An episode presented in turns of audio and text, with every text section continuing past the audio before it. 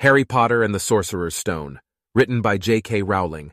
Please be sure to like this video and subscribe to the channel. Happy listening. Chapter 4 The Keeper of the Keys.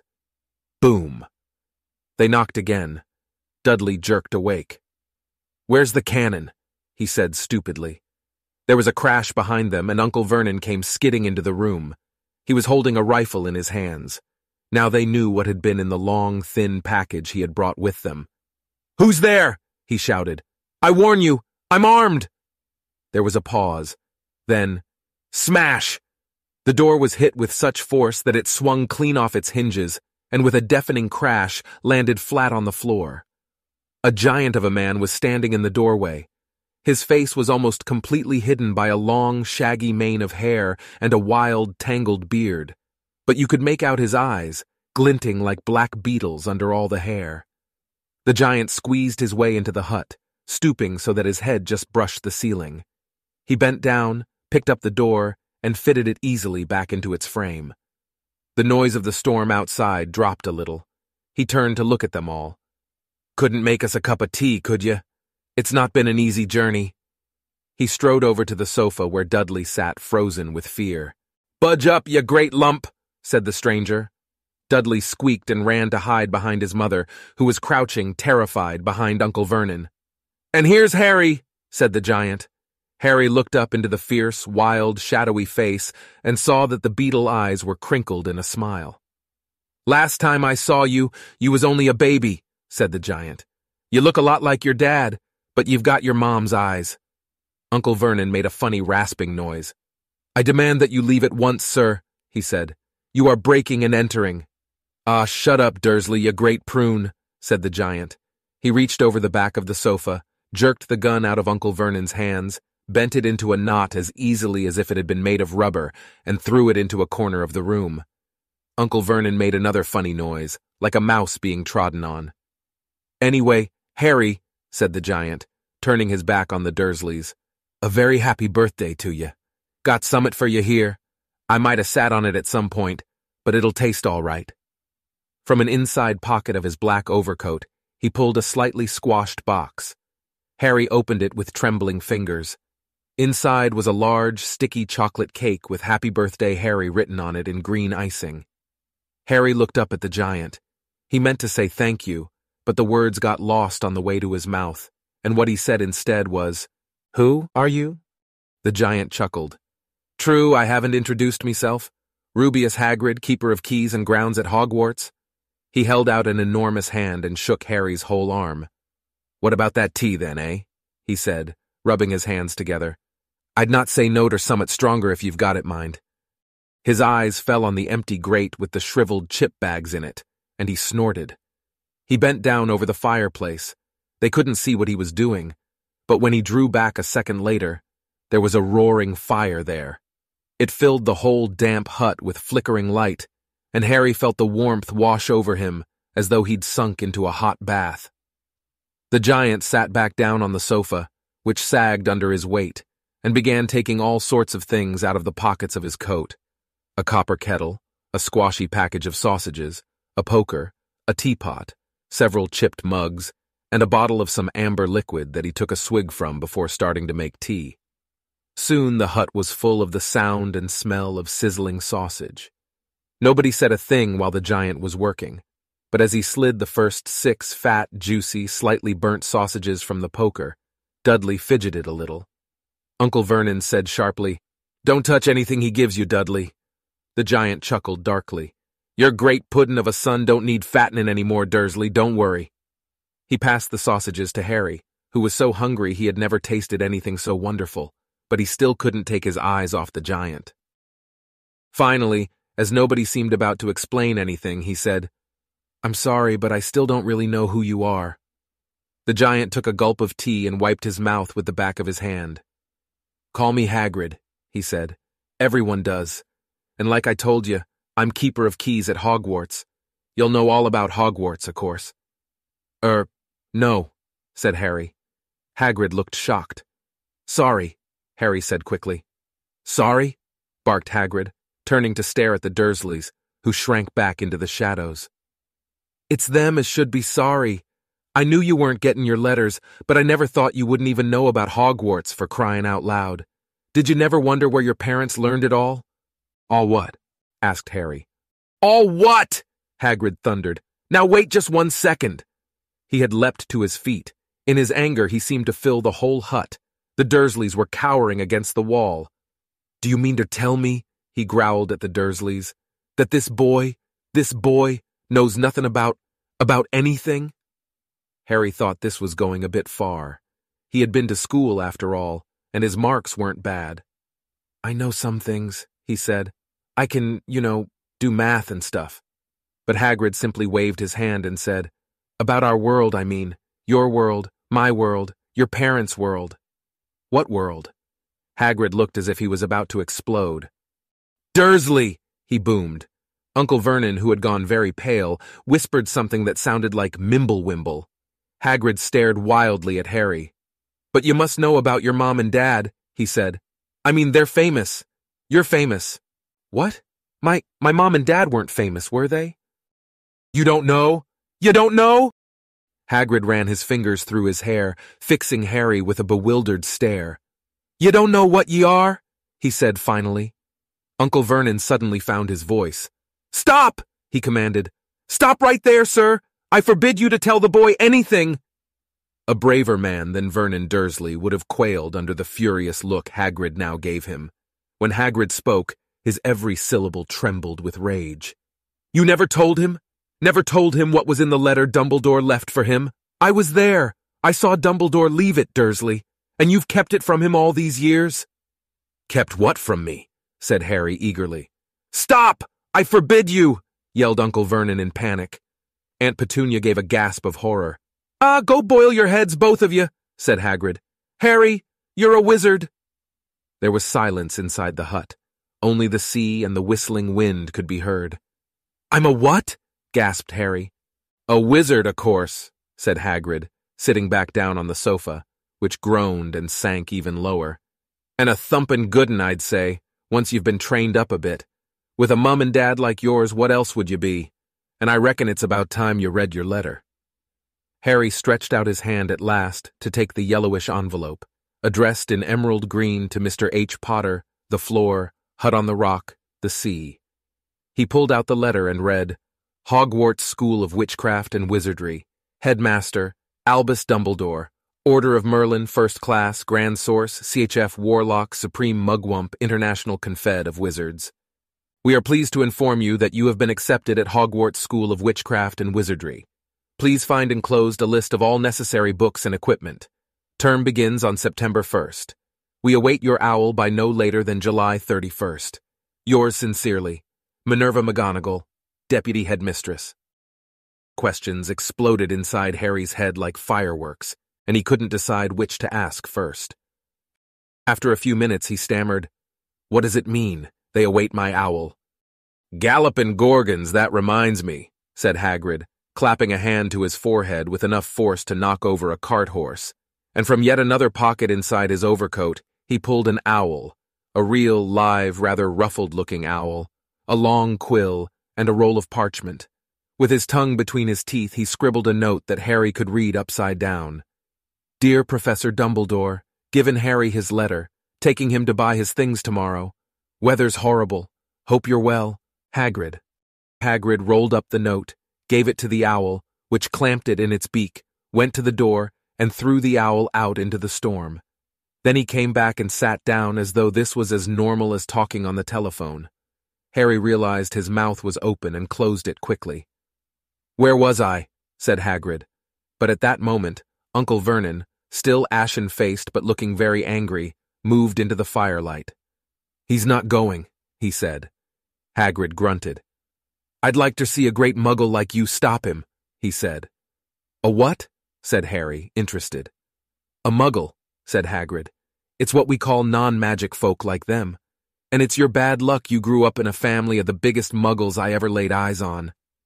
We swore when we took him in we'd put a stop to that rubbish, said Uncle Vernon. Swore we'd stamp it out of him. Wizard indeed. You knew? said Harry. You knew I'm a... a wizard? Knew! shrieked Aunt Petunia suddenly. Knew! Of course we knew. How could you not be, my dratted sister being what she was? Oh, she got a letter just like that and disappeared off to that, that school, and came home every vacation with her pockets full of frog spawn, turning teacups into rats. I was the only one who saw her for what she was, a freak. But for my mother and father, oh no, it was Lily this and Lily that. They were proud of having a witch in the family. She stopped to draw a deep breath and then went ranting on. It seemed she had been wanting to say all this for years. Then she met that Potter at school and they left and got married and had you, and of course I knew you'd be just the same, just as strange, just as, as abnormal. And then, if you please, she went and got herself blown up and we got landed with you. Harry had gone very white. As soon as he found his voice, he said, Blown up? You told me they died in a car crash. Car crash! roared Hagrid, jumping up so angrily that the Dursleys scuttled back to their corner. How could a car crash kill Lily and James Potter? It's an outrage, a scandal. Harry Potter not knowing his own story when every kid in our world knows his name. But why? What happened? Harry asked urgently. The anger faded from Hagrid's face. He looked suddenly anxious. I never expected this, he said in a low, worried voice. I had no idea, when Dumbledore told me there might be trouble getting hold of you, how much you didn't know. Ah, Harry, I don't know if I'm the right person to tell you, but someone's gotta. You can't go off to Hogwarts not knowing.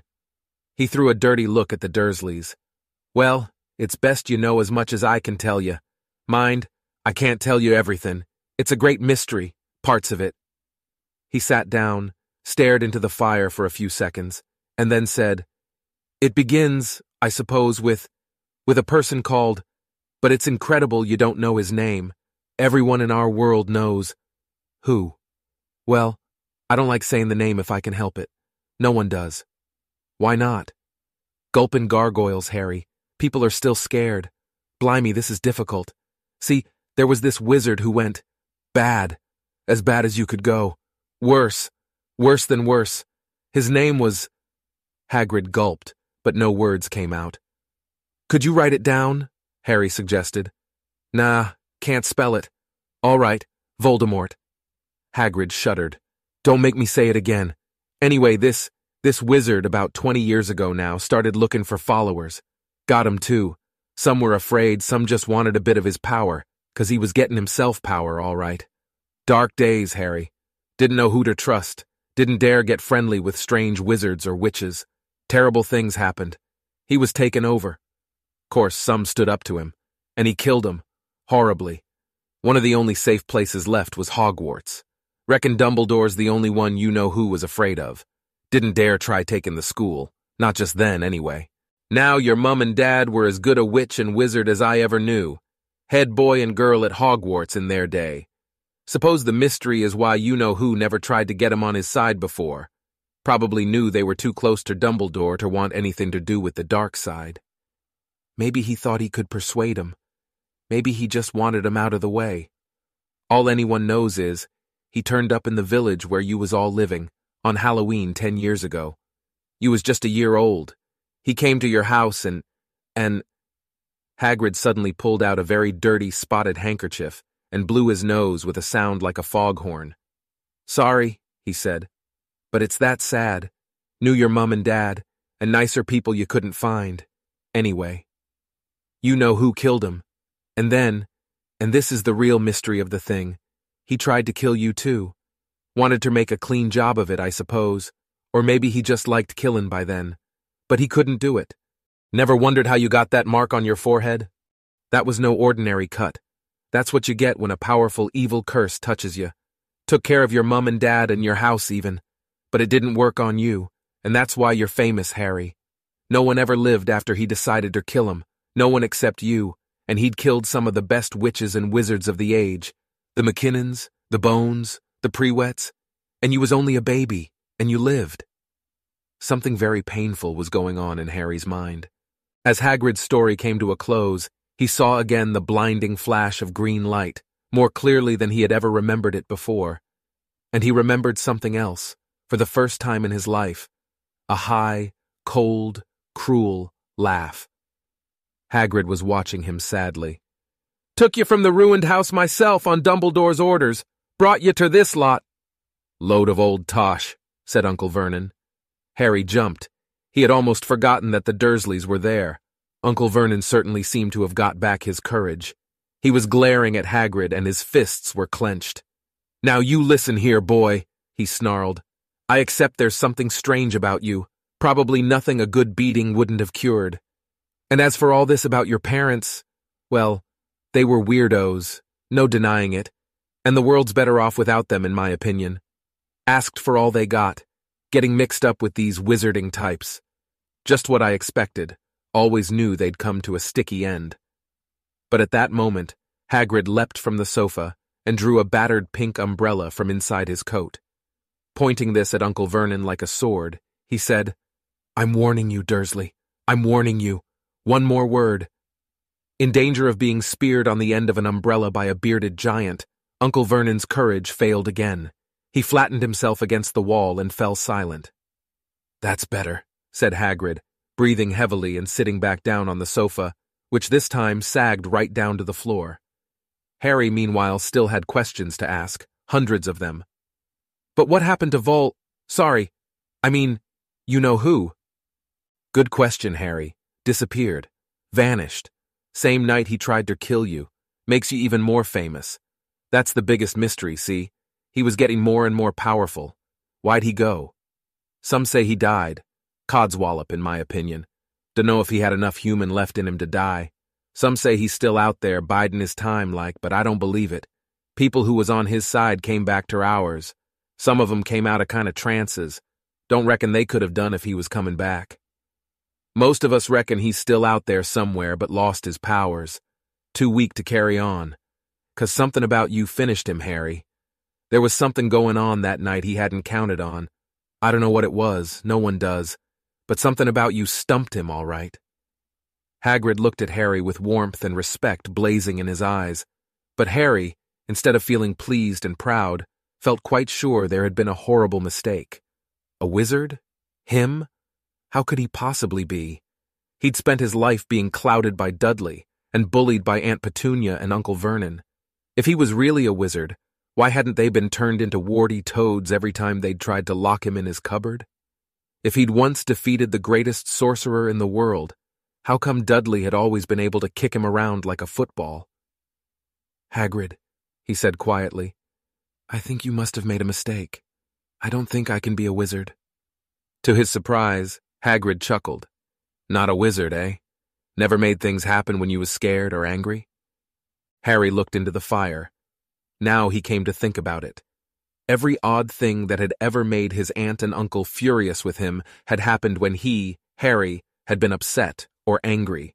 Chased by Dudley's gang, he had somehow found himself out of their reach. Dreading going to school with that ridiculous haircut, he'd managed to make it grow back. And the very last time Dudley had hit him, hadn't he got his revenge without even realizing he was doing it? Hadn't he set a boa constrictor on him? Harry looked back at Hagrid, smiling, and saw that Hagrid was positively beaming at him. See, said Hagrid, Harry Potter, not a wizard. You wait, you'll be right famous at Hogwarts. But Uncle Vernon wasn't going to give in without a fight. Haven't I told you he's not going? He hissed, He's going to Stonewall High and he'll be grateful for it. I've read those letters and he needs all sorts of rubbish. Spell books and wands and... If he wants to go, a great muggle like you won't stop him, growled Hagrid. Stop Lily and James Potter's son going to Hogwarts. You're mad. His name's been down ever since he was born. He's off to the finest school of witchcraft and wizardry in the world. Seven years there and he won't know himself. He'll be with youngsters of his own sort for a change and he'll be under the greatest headmaster Hogwarts ever had. Albus Dumbledore, I am not paying for some crackpot old fool to teach him magic tricks, yelled Uncle Vernon. But he had finally gone too far. Hagrid seized his umbrella and whirled it over his head.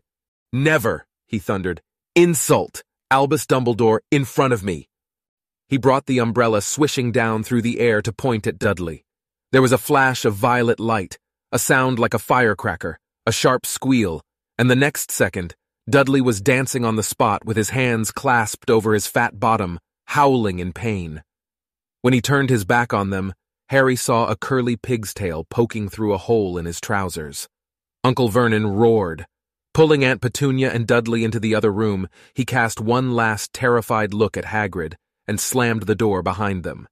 Hagrid looked down at his umbrella and stroked his beard. Shouldn't have lost me temper, he said ruefully, but it didn't work anyway.